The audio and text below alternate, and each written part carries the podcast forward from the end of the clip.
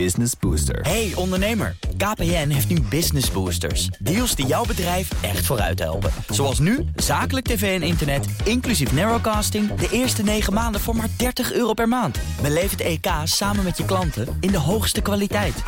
Kijk op kpn.com slash businessbooster. Business Booster. BNR Nieuwsradio. Boekenstein en de Wijk. Hugo Reitsma. Tanks en raketten door de straat afgelopen maandag en marcherende soldaten voor de grote dag. Met als hoogtepunt een historische, misschien wel revolutionaire toespraak in een zaaltje in Maastricht. Een heel warm applaus voor onze minister Wopke Hoekstra.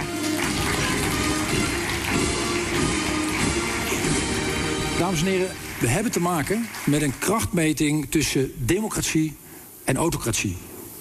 Alleen in veel meer geopolitiek Europa kan Rusland in toom houden. En alleen in geopolitiek Europa is opgewassen tegen een economische grootmacht als China. Een hartstochtelijk pleidooi voor meer Europa van voormalig Dr. No. Het lijkt wel of ik hier Verhofstadt hoor, zei een verbaasde presentator van de Vlaamse VRT. Op zoek naar de nieuwe wereldorde in Den Haag dit keer bij Boekenstein en de Wijk. Met Arend-Jan Boekenstein en Rob de Wijk. Maar dat had u vast al geraden. Onze gast is Sofie in het Veld, Europarlementariër voor D66... en vanuit Brussel een vaste criticus van het Haagse navelstaren. Welkom. Hallo. Sofie, zat jij eh, maandag ook naar de verkeerde toespraak te kijken? Uh, nou, ik heb ze beide niet, uh, niet gezien, maar uh, Gelezen er wel over teruggehoord. En inderdaad, de, die van Wopke Hoekstra bevatte een hoop meer nieuws en verbazends dan die van Poetin. Ehm, dus, maar het is, ja, kijk, ik vind het zeer verheugend om te zien dat Europa ineens weer helemaal bovenaan de agenda staat Ja, en zal hot wel. is. Ja. Nou ja, het leuke is natuurlijk eh, van die, ja. van, eh, van die twee speeches... eh, is dat die van Poetin, eh, daar stond geen nieuws in... maar dat was het grote nieuws. En bij, bij, bij Hoekstra, daar zat nieuws in... maar dat was weer geen groot nieuws. Dus ja, ik, Ja. nou ja, goed. Nou, het is toch wel opgepakt. Eh, en jawel. mensen praten er wel over. En eh, ehm, ja, zoals ik zei, ik vind het eh, verheugend. Het getuigt van eh, groot eh, Voortschrijdend voortschrijdend inzicht.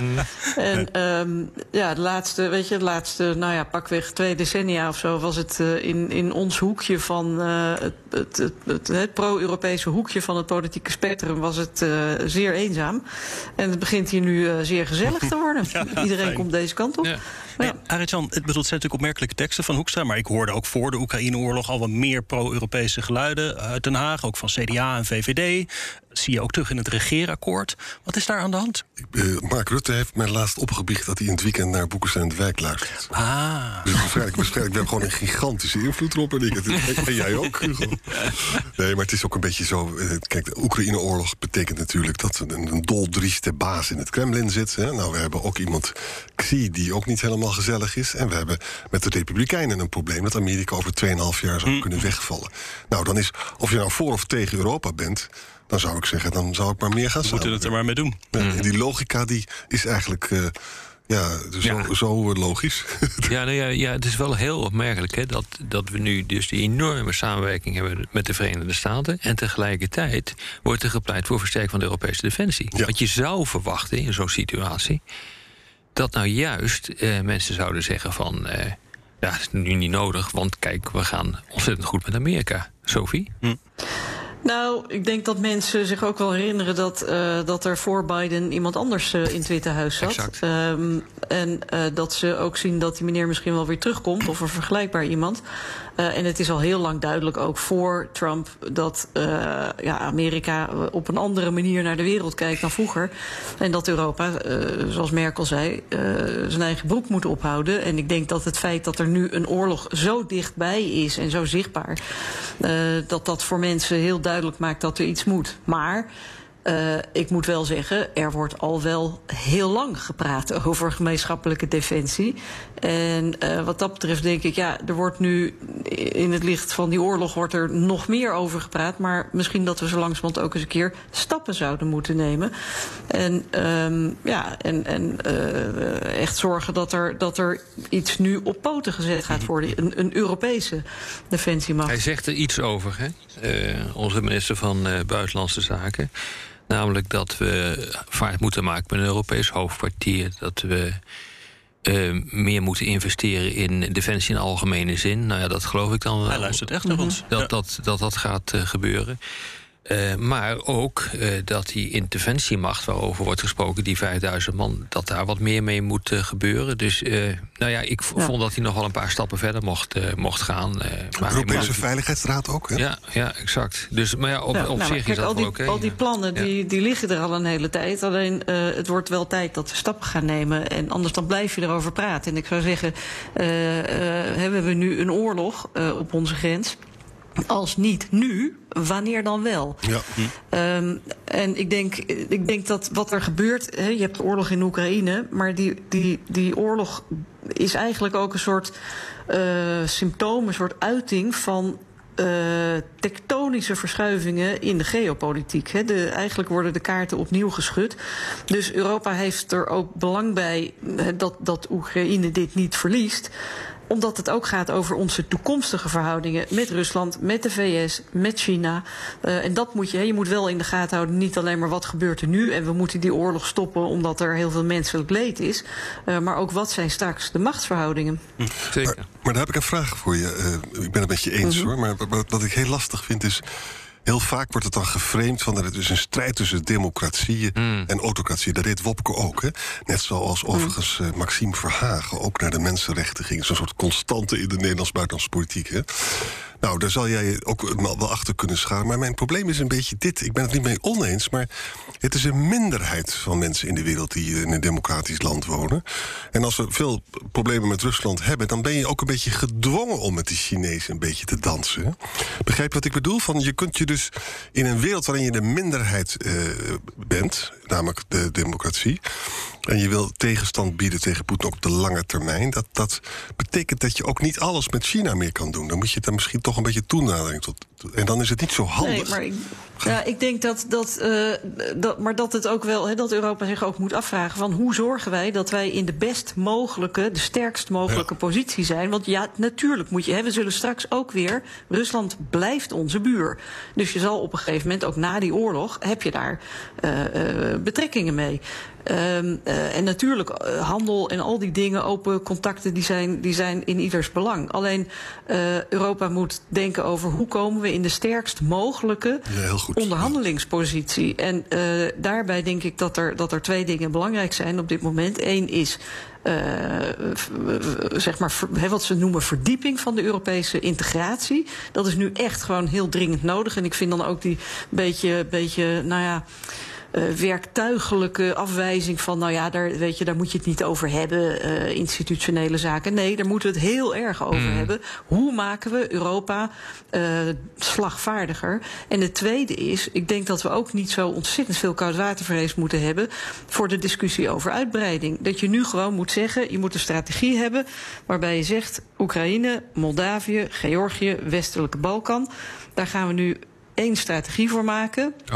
Hoe die gaan toetreden. Ja. En dan moet je ook kijken naar een ander toetredingsproces. Want tegen die mensen zeggen van nou ja, gaan jullie eerst maar eens even twintig jaar hervormen. En dan zullen we daarna eens een keer de zaak opnieuw bekijken. Ja, ja er komen nu geopolitieke dus... reden om het te doen. Maar, maar kijk, daarmee, kijk, ja. dus Clinton in de jaren negentig, die wilde de NAVO uitbreiden. Omdat daarmee het verbond van democratische landen zou toenemen. En daardoor stabiliteit zou ontstaan. Dat is ook gedeeltelijk is dat ook inderdaad gelukt in Europa. Europa. Je moet niet aan denken dat die uitbreidingen er niet waren geweest. Dan hadden we gewoon een grote Oekraïne aan de Duitse grens uh, gehad. Maar toch nog even op dat punt van, uh, van Arend Jan.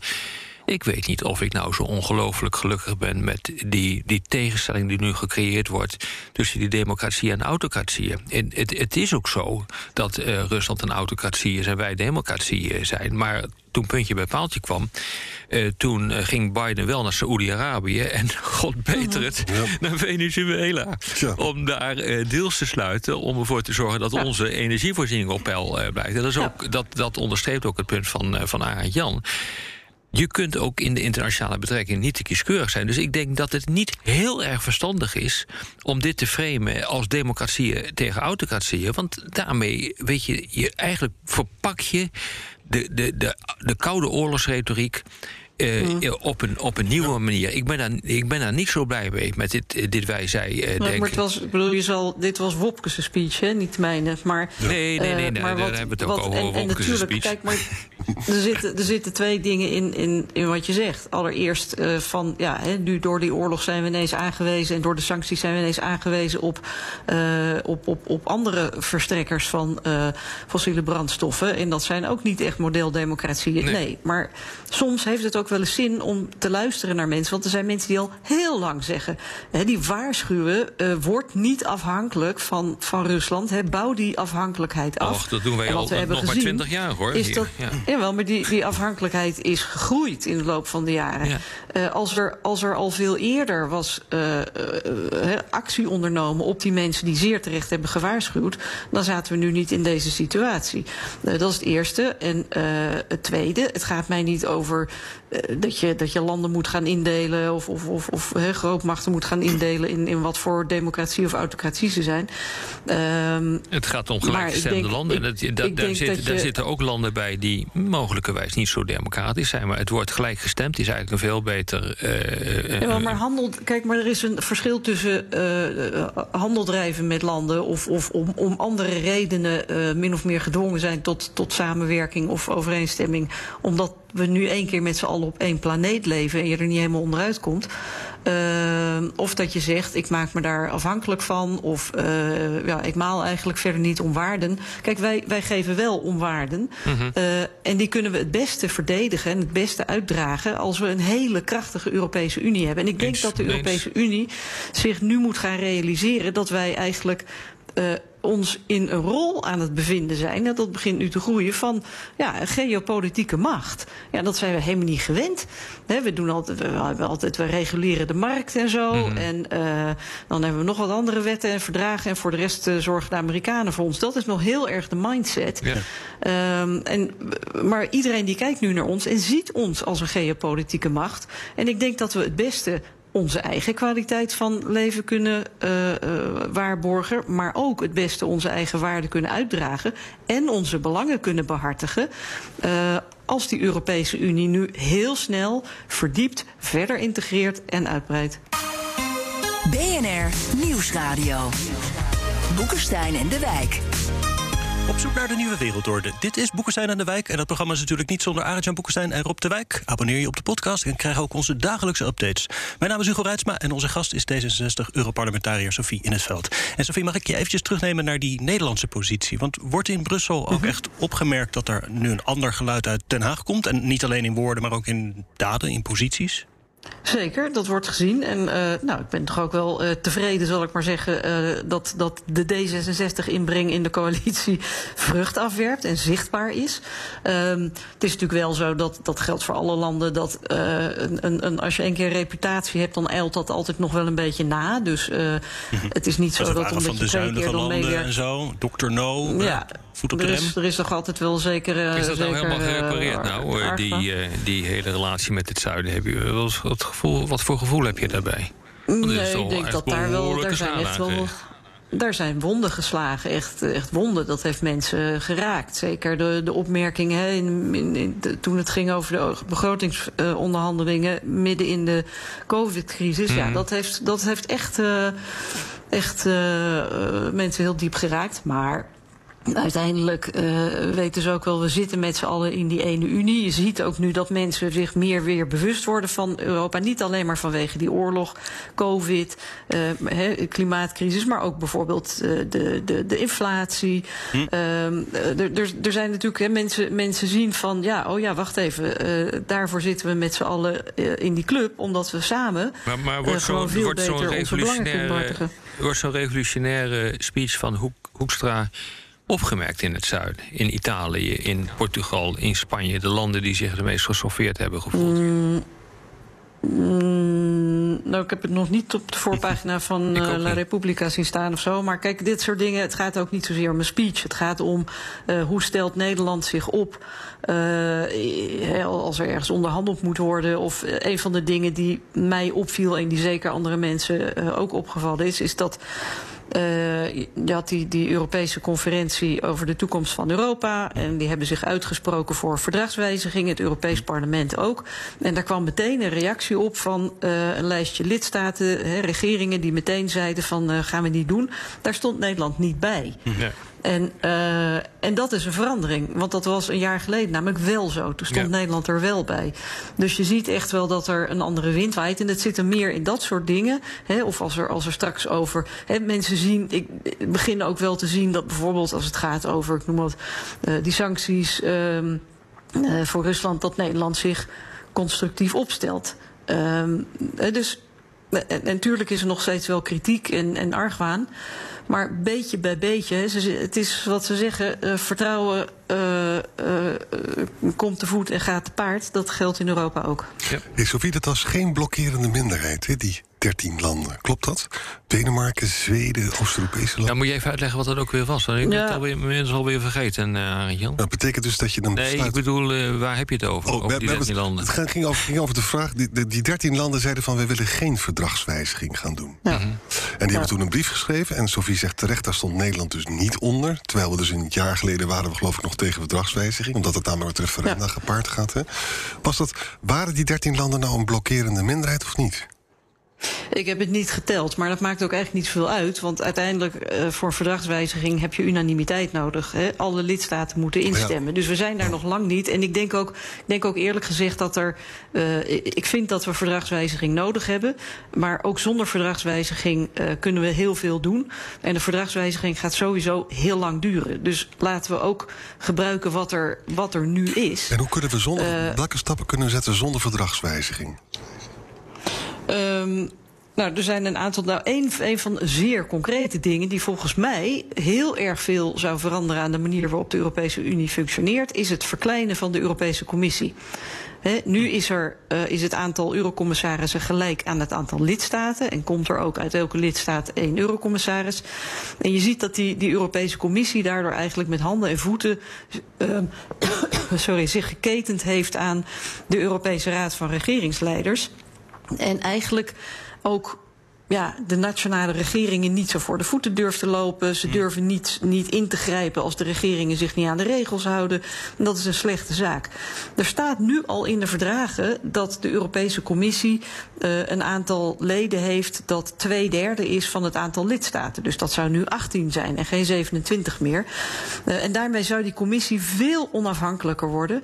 En dat kan eigenlijk gebeuren door uh, een besluit van die Europese regeringsleiders. Weliswaar weer met unanimiteit, maar dat kan. Dan hoef je niet het hele verdrag te wijzigen. Uh, maar het hangt dus allemaal op, op politieke wil. Uh, daarnaast denk ik dat uh, wat er nu voor ligt, dat, uh, dat er bijvoorbeeld Europese kieslijsten komen bij de Europese verkiezingen. Uh, dan gaat, het is nog maar een heel bescheiden voorstel. Het gaat dan om 28 zetels. Van in, in totaal zouden het er dan 733 zijn. Maar dat zou echt een verschil gaan maken. Wat ook een verschil maakt, is dat het Europees Parlement, waar ik in zit, zich veel meer moet gaan opstellen als echte democratische waakhond. Hè. We zijn op dit moment we zijn heel erg goed als wetgever. We maken uh, veel wetten, goede kwaliteit. Maar democratische waakhond.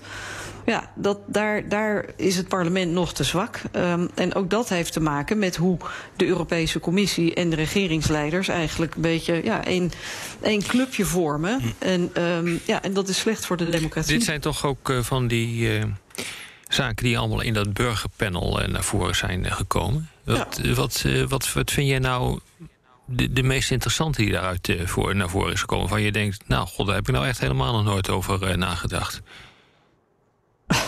Uh, nou, heel veel, heel veel van, die, uh, van die voorstellen, want het waren er geloof ik 50 of zo. Ja. Uh, heel veel van die dingen zijn natuurlijk niet, niet nieuw. Niet maar nieuw. wat interessant is, is dat, dat je ziet, zoals wel vaker, dat de burgers zelf veel. Veel meer vooruitgang willen, veel meer verandering willen dan regeringen. Dat zie je eigenlijk is dat, dat, zie je dat heel vaak gebeuren. Heel, heel ander voorbeeld, maar bijvoorbeeld in Ierland, waar ze heel lang uh, uh, abortuswetgeving en het homohuwelijk hebben tegengehouden op politiek niveau. Want ze dachten, nou, daar zijn de mensen nog niet aan toe. Toen is er, zijn er referenda gehouden en nou, er was er een hele dikke meerderheid voor. Dus je ziet mm. dat de regeringen dan een beetje eigenlijk achterlopen. En ik denk dat dat ook hier zo is. Dat je ziet dat die burgers die zeggen, wij willen uh, verandering, wij willen een verdragswijziging, wij willen een sterkere Europese Unie. En dat regeringsleiders zeggen, nou, een beetje zuinig is, uh, uh, gaan we even niet doen. Misschien ook nog eventjes te noemen, afgelopen maandag, de grote feestdag, hè, de Dag van Europa. toen kwamen ook Scholz en Macron weer bij elkaar. Hoe gaat het met die, die Frans-Duitse as en wat zitten die allemaal op te broeden? Uh, nou ja, volgens mij, uh, volgens mij gaat het prima met die Frans-Duitse as. Uh, Macron is natuurlijk uh, een uitgesproken pro-Europese leider en ook zeer, die wil initiatieven nemen. Ehm, en ja, de nieuwe Duitse regering, het is niet alleen maar Scholz, maar die, die zit duidelijk ook op een hele andere golflengte dan, dan Merkel. Hè. Eigenlijk heeft Merkel toch heel vaak die dacht, nou weet je wat, vooral niet te snel gaan, een beetje op de rem staan, geen experimenten. en je ziet dat deze regering ook ook, in een ander ja, ja, komt ook wel tijdsgevricht, in een ja. andere context. Um, uh, dat die veel meer, uh, veel meer actie willen, die veel, willen veel meer verandering, die willen veel meer met Europa. Um, dus ik denk dat daar een enorme dynamiek zit. Dan heb je Draghi nog in Italië. Um, nou, de Spaanse regering die, die, die worstelt wat meer in eigen land. Maar je, er, er, er zit heel veel dynamiek in. Ik zie ook dat in Oost-Europa, Midden- en Oost-Europa, dat daar, uh, daar zijn een aantal verkiezingen geweest. Uh, die ook regeringen aan de macht hebben gebracht die, die veel ja, pro-Europeeser zijn en uh, in ieder geval minder, minder autocratisch. Slovenië. Slovenië, ja. uh, maar dus het is een, een, een, nogal hardrijdende Europese trein... Ja. waar Den Haag nu, nadat ze de voet van de rem hebben gehaald, ja. uh, op moet nou, Waar ik nu echt uh, met grotere belangstelling naar kijk... en daar maakte ik zo net ook even een punt van... die hele discussie door Wopke, Wopke Hoekstra ook is aangezwengeld... in zijn roemruchte reden van krachtmeter tussen democratie en autocratie, dat is wel het Amerikaanse verhaal. Hè? Ja. Uh, dat is iets wat je veel minder hoort in Europa. En als ik gewoon nu kijk wat de Amerikanen in Oekraïne aan het uh, doen zijn. Uh, ook met de nieuwe Land Lease Act, waarmee ze dus miljarden, tientallen miljarden in dat land pompen aan, aan wapensteun. En gewoon echt willen winnen en Rusland willen verzwakken. Zie ik dus dat Scholz en Macron samen hebben gezegd: wij willen streven naar een wapen, uh, een, uh, staakt vuren. En uh, wat ik nu wel zie, en Sophie, ik weet niet hoe jij daar tegenaan kijkt, maar ik zie wel een, een, een, een, schisma ontstaan in de transatlantische wereld op, de, op dit gebied. Hè. Gewoon verschillende visies over hoe we hiermee omgaan en hoe we met onze mhm. veiligheid moeten omgaan. Wat, zie je dat ook? Ja, nou, schisma is misschien een beetje sterk uitgedrukt. Maar ik denk dat al heel lang, hè, al, al sinds Obama eigenlijk, dat die transatlantische as uh, van, van karakter is veranderd. Alleen wij in Europa hadden dat nog niet door. De Amerikanen die, uh, die vinden nog steeds dat die transatlantische uh, as heel, heel belangrijk en, en, en, en, en speciaal is. Maar zij kijken ook heel erg naar China. Tuurlijk hm. kijken ze ook naar Rusland. Ze kijken, ze kijken veel verder. Ja, en, maar dit is wel echt fundamenteel over de, wij, voor de wijze waarop je dit, dit conflict wil oplossen. Hè? Uh, het ja, is nou ja, hard kijk, tegen zacht, om het maar zo te zeggen. Uh, ja, maar Oekraïne ligt voor hen niet naast de deur. Uh, dat maakt natuurlijk, dat maakt natuurlijk ook wel verschil. En, ja. ja, en bedoel, we, in het verleden zijn er toch ook wel verschillen geweest... als het ging over wel of niet ergens binnenvallen of zo. De, ja, Amerikanen die, die, die, die, die hebben toch sneller militaire oplossingen. En inderdaad, vooral als het niet op hun stoepje is... dan, dan kunnen ze dat ook makkelijker doen. Dat, hetzelfde geldt natuurlijk ook voor boycott van olie en gas en zo. Dat Uh, daar hebben ze gewoon minder problemen mee. Maar ik denk dat, kijk, die transatlantische verhouding die zal altijd uh, een bijzondere band blijven. Maar Europa moet nu echt gewoon heel snel uh, volwassen worden. En uh, dat betekent ook dat je, ja, dat je niet meer kan vasthouden aan de fictie dat wij een soort ja, technocratisch geheel zijn, die, hè, dat we een beetje een interne markt hebben, maar verder echt niet. Nee, dan moet je een, echt, een echte politieke unie worden en dus ook een democratische unie. Want een, een, een, een geopolitieke macht die geen democratie is, is geen lang leven beschoren. Dat gaat niet werken. Dus we moeten nu echt grote stappen zetten. En dat betekent dus inderdaad ook verdragswijziging. Ja. Op de radio ronden we af, maar in de podcast gaan we langer door met luisteraarsvragen. Luistert u op de radio, dan verwijs ik naar boekensteinendewijk.nl of uw favoriete podcast-app. Maar niet dan nadat we even afscheid hebben genomen van Sofie, want die moet weer rennen ergens naartoe. Dus heren, zeg maar even dag. Hartelijk dank. Goeiedag. Hartelijk dank. Tot de volgende keer. Veel dank. Veel dank. Tot de volgende Tot keer. Gaan wij naar Robbie van Doorn. Die zegt, vraagt, hoe sterk is de EU? Een olieboycott gaat er niet komen omdat er geen steun is van alle lidstaten. Wat gaat er gebeuren als de oorlog lang gaat duren... en ten koste gaat van de welvaart en het welzijn van de EU-bevolking? Hoe eensgezind blijven we dan? Heel goed punt. Ja, maar het is wel te pessimistisch. Ik zie namelijk... Uh, kijk, Or gisteren, gisteren is Orbán weggelopen en zijn ze uit elkaar gegaan. Hè? Maar uh, zoals Rob gisteren ook uitlegde, van hij is gewoon aan het onderhandelen. Want hij wil die transitgelden, wil die, weet je wel, om naar een groenere economie wil die gewoon hebben. Dat betekent dat die olie-embargo met een uitzondering voor Slowakije en voor Hongarije, dat dat wel gaat lukken. Er komt geen keihard veto hier. Nee, maar ik denk dat uh, wat uh, de vraagsteller bedoelt, is dat de inflatie die jaagt op. Ja. Straks wordt waarschijnlijk ook nog een keer de rente verhoogd. Uh, we gaan naar een situatie mogelijkerwijs van stagflatie. Dus uh, geen economische groei, maar wel inflatie. Ja. Um, de, uh, we zijn niet snel verlost van dat gezeur met die energie. als ik het goed heb, dan zijn de gasvoorraden niet goed gevuld om de komende winter. Uh, goed door te kunnen komen. Alleen al in Nederland. Dus dat wordt een geweldig probleem. Dan kan het humeur nog wel een beetje omslaan. Uh, uh, ja.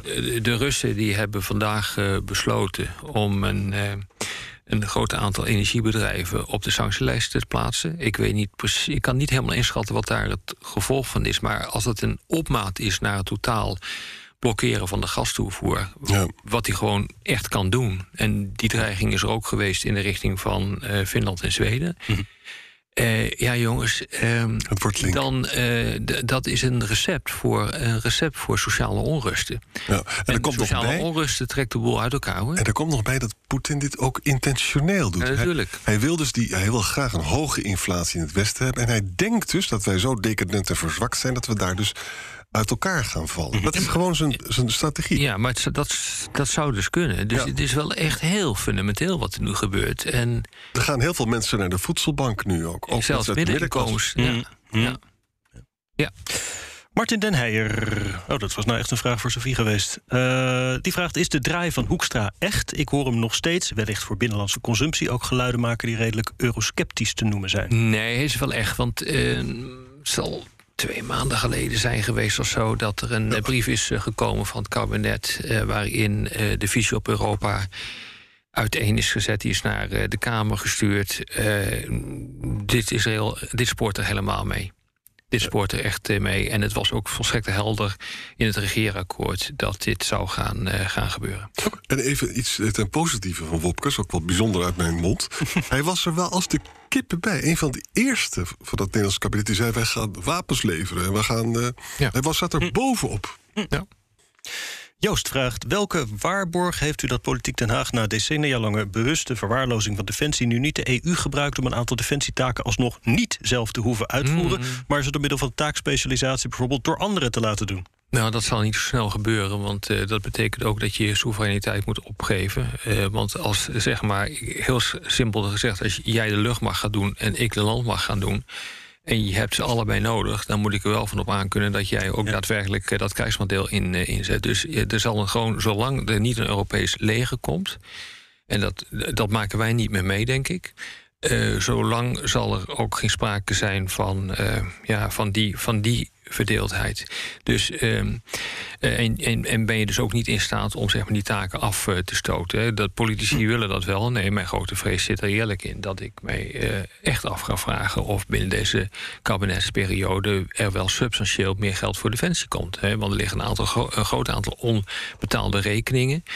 Eh, als ik, wat ik nu gewoon uit de krochten hoor, is eh, dat we mogelijkwijs ook aan het eind van deze periode 2% niet gaan halen. Ik denk dat dat redelijk dramatisch is. Ja. En overigens, we moeten goed na blijven denken over taakspecialiteit. Want het wordt altijd voor ons uitgeschoven. En Rob natuurlijk gelijk, je moet eerst dan ook soevereiniteit inleveren, iets gemeenschappelijks hebben. Natuurlijk is dat waar. Maar het wordt ook heel vaak gebruikt om niks te doen. Ja, dat klopt. Dat klopt. En dat, Er wordt nu gesproken over in de voorjaarsnota zou je dat moeten kunnen zien, denk ik. Hè? Of we dus inderdaad eh, de defensiebegroting Oh, naar zeker, die 2%. maar die discussies lopen. Maar jij hoort daar eh, twijfels over. Eh, zoals ik het interpreteer, ik heb het niet eh, letterlijk zo gehoord, maar zoals ik het interpreteer, heb ik daar mijn twijfels over. Ja. Volgende week even opletten. Ja. Arthur van Eekhout vraagt hoe komt het dat Duitsland en Frankrijk niet meer leiding in de Oekraïne-oorlog kunnen nemen? Het lijkt wel of Amerika vanaf het begin af aan de absolute leider is geweest, terwijl de risico's voor de Europeanen gedragen worden. ja, maar dat heeft ook echt te maken met het feit dat de Amerikanen ontzettend veel hebben. Hè? Ja, 30 jaar bezuiniging. Wij Ja. kunnen niks. Ja. En Nederland is inmiddels een soort havik eh, geworden in deze hele discussie. Ook wel een beetje eh, Hoekstra hoor. En ook eh, vandaag eh, ook weer eh, ehm, Rutte. Eh, maar, maar het is natuurlijk gewoon havikachtig eh, gedrag... zonder dat er enige substantie onder zit. Dat is natuurlijk het echte grote probleem. Ja. Dus, maar, maar dat geldt in wezen ook voor de Britten en de Fransen hoor. Denk niet dat die in staat zijn om divisies op de been te brengen om Rusland te gaan verslaan. Dat kan helemaal niet. Dus eh, je wordt nu gewoon geconfronteerd met 30 jaar bezuinigen in heel Europa. Ook in het Verenigd Koninkrijk, ook in Frankrijk. En de implicatie van wat Rob nu zegt is heel groot. Hè? Van als wij geen divisies kunnen hebben. Stel je voor dat worst comes to the worst in Oost-Europa. Dan moeten we het dus met kernwapens doen. Hè? Nou, dat willen we allemaal om alle redenen niet. Dus we zitten aan alle kanten vast. Nou ja, dat was de beroemde, de beroemde eh, vraag aan, eh, aan, eh, aan Stalin. Wat hij vond van een bepaalde uitspraak van de paus. Toen vroeg, Hoeveel toen vroeg, de- toen vroeg eh, Stalin. eh, hoeveel divisies heeft, het, eh, heeft, eh, heeft de paus eigenlijk? Heeft het Vaticaan eigenlijk? Ja, ja geen één. Nou ja, Nee. Dan hoef ik er ook geen rekening mee te houden. En dat is natuurlijk toch een beetje waar het om draait. We hebben ook geen divisie, denk ik, hè? Nee, die zijn natuurlijk allemaal afgeschaft. Eh, we hadden ooit een legerkorps met mobilisabele en parate eenheden. eh, meer dan 200.000 man. Daarin zaten divisies. Die werden, eerst werd legerkorps afgeschaft. Toen kwam, eh, de, eh, kwam de divisie die we nog over hadden... die werd ondergebracht in, in een Duits legerkorps. En dat werd het Duits-Nederlands legerkorps. Maar inmiddels zijn we afgezakt naar een niveau van bataljons... waarbij we zelfs de brigades niet meer hebben als gevechtseenheden. Dus ja, jongens, we, we kunnen niet zoveel. Hebben we net zoveel divisies als de paus nu. Niet hopen dat Poetin naar deze Ja, gaat. Dave Dreugen vraagt... eh, Nederland heeft zijn positie in de EU veelal gesterkt... door de lijn VK-VS te volgen. Is dit wellicht na de brexit een hernieuwde kans... om dit opnieuw te doen... en daarmee een partij van belang te worden... ten opzichte van Duitsland en Frankrijk? Nee, dat denk ik niet. Want eh, de brexit heeft te maken met de Europese Unie. En eh, je hebt te dealen met een Europese Unie waar de Britten niet in zitten. Op puur defensiegebied kan het wel. Eh, maar dan kijk je veel meer naar de NAVO. Waar een aantal dingen eh, in geregeld worden. En bedenk ook goed dat met het Brexit-protocol in Ierland... het gaat dus gillend mis allemaal. Hè? Dus ook, en Macron is, heeft het helemaal gehad met Boris Johnson. Brexit is een blijvende wond en ook nog een blijvende splijtswam... tussen Engeland en Europa. Gelukkig praten we wel over Europese veiligheidsraad met de Britten erin. En we praten over Europese sancties waar de Britten zich bij aansluiten. Dus Ja. ik bedoel, die samenwerking is op zich wel oké op dit ogenblik. Eh, maar dat komt alleen maar door de Oekraïne-crisis. Die dwingt ons daartoe. Ja. Maar zonder die crisis zou het al lang een grote gillende eh, bende zijn. Zo is het. eh, in eh, de transkanaalwereld, om maar zo te zeggen. Moeten we misschien niet weer eens een keer een brexit-uitzending Ja, dat lijkt me wel goed. Lekker. Hebben Ja. Zo lang zoveel Nou ja, plezier in van ieder geval over de positie van, eh, van de Britten. Want die is natuurlijk echt interessant. Hè? Dat Boris Johnson die eh, reist naar Finland af. Ja, Finland was het, hè? Ja. Om daar te zeggen van nou, je, van ons krijg je eh, veiligheidsgaranties. Bij God, hoe- ik zou niet weten hoe hij dat wil doen. Want zoveel militaire middelen heeft hij ook niet. En wat hij heeft, heeft hij naar, eh, even heel grof en cru gezegd... heeft hij naar de Oekraïne gestuurd. Ja, een beetje tridents afschieten. Ja, nou ja, ik denk dat dat, ik denk dat, dat het is. Een nucleaire garantie. Ja. Ja. Ja. Erik van Gerven vraagt... Uh, een sterk Europa heeft ook een andere besluitvorming nodig. Punt hebben we gecoverd. Bijvoorbeeld zegt hij bij alle onderwerpen... bij alle onderwerpen een tweederde meerderheid van de lidstaten... die tezamen meer dan 50% van de inwoners vertegenwoordigen. Mee eens en lijkt een dergelijke aanpassing van ja, het verdrag... Ja, gekwalificeerde meerderheid, daar is gewoon een afspraak over gemaakt. En dat, zou, staat gewoon in het verdrag. En dat zou je natuurlijk voor het buitenlands beleid... Maar dan dus bij alles, ja. bij alles, zegt hij. Ik zou daar een groot voorstander van zijn. Het probleem is, maar om dat buitenlands beleid het veto af te schaffen... is dus wel weer unanimiteit nodig. Hè? En daar moet nu gewoon een, een, juridische loodgieterij aan te pas komen. Dat, dat kan niet meer zo lang duren met het vetorecht. Ja, ben eens. Nou, dan nemen we nog even deze van Roel Elsinga mee, want dat is een korte vraag. Waarom heeft Europa geen strategische bommenwerpers? Omdat we gewoon echt alles af hebben geschaft. uh, de Amerikanen, of de Fransen en de Britten hebben dat natuurlijk wel. Uh, en zeker de Fransen hebben dat, maar die hebben ze ook weer in belangrijke mate afgeschaft. Maar die, ja, die, die, ja, dat is gewoon allemaal de afgelopen 30 jaar weg. Maar onder, de, maar onder de JSF kunnen we wel die atoombommen hangen, toch? Ja, ja, zeker. Ja. Maar dat is wat anders dan een strategische bom. Ja. dat is voor het uh, slagveld, in principe, waar je dat doet. Maar B-52 bommen die hebben we hier niet. Dat zijn van die grote Ik heb jongens. wel een keer een Franse, uh, op een Franse platteland heb je een kasteel... en daar heeft een vent een heel stel um, vliegtuigen omheen verzameld. En daar inderdaad zie je nog een Franse strategische bommenwerper staan... waarmee destijds atoombommen werden vervoerd. Ja. Maar, maar die, staat nu, weer... die staat nu in de kasteeltuin. Maar die zouden we weer in de lucht moeten hebben? Nou, wat mij betreft zou dat niet hoeven. Dat kun je veel beter tegenwoordig met raketten doen. Ja. Het, uh, wat de Britten doen met hun Tridents... Uh, om het vanuit een onderzeeër te, uh, af te schieten... dat is veel effectiever, denk ik. Je hebt dat helemaal niet nodig, die strategische bommenwerpers. Oké, okay, nou, die is voor Roel. Dit was weer Boekenstein en de Wijk. Namens Arend-Jan Boekenstein en Rob de Wijk zeg ik dank voor het luisteren. Wij danken nogmaals Sofie in het veld. En tot de volgende keer.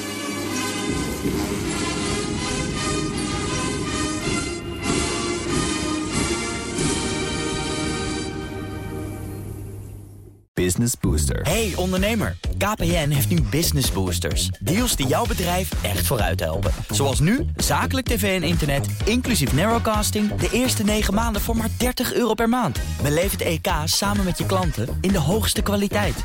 Kijk op kpn.com businessbooster. Business Booster.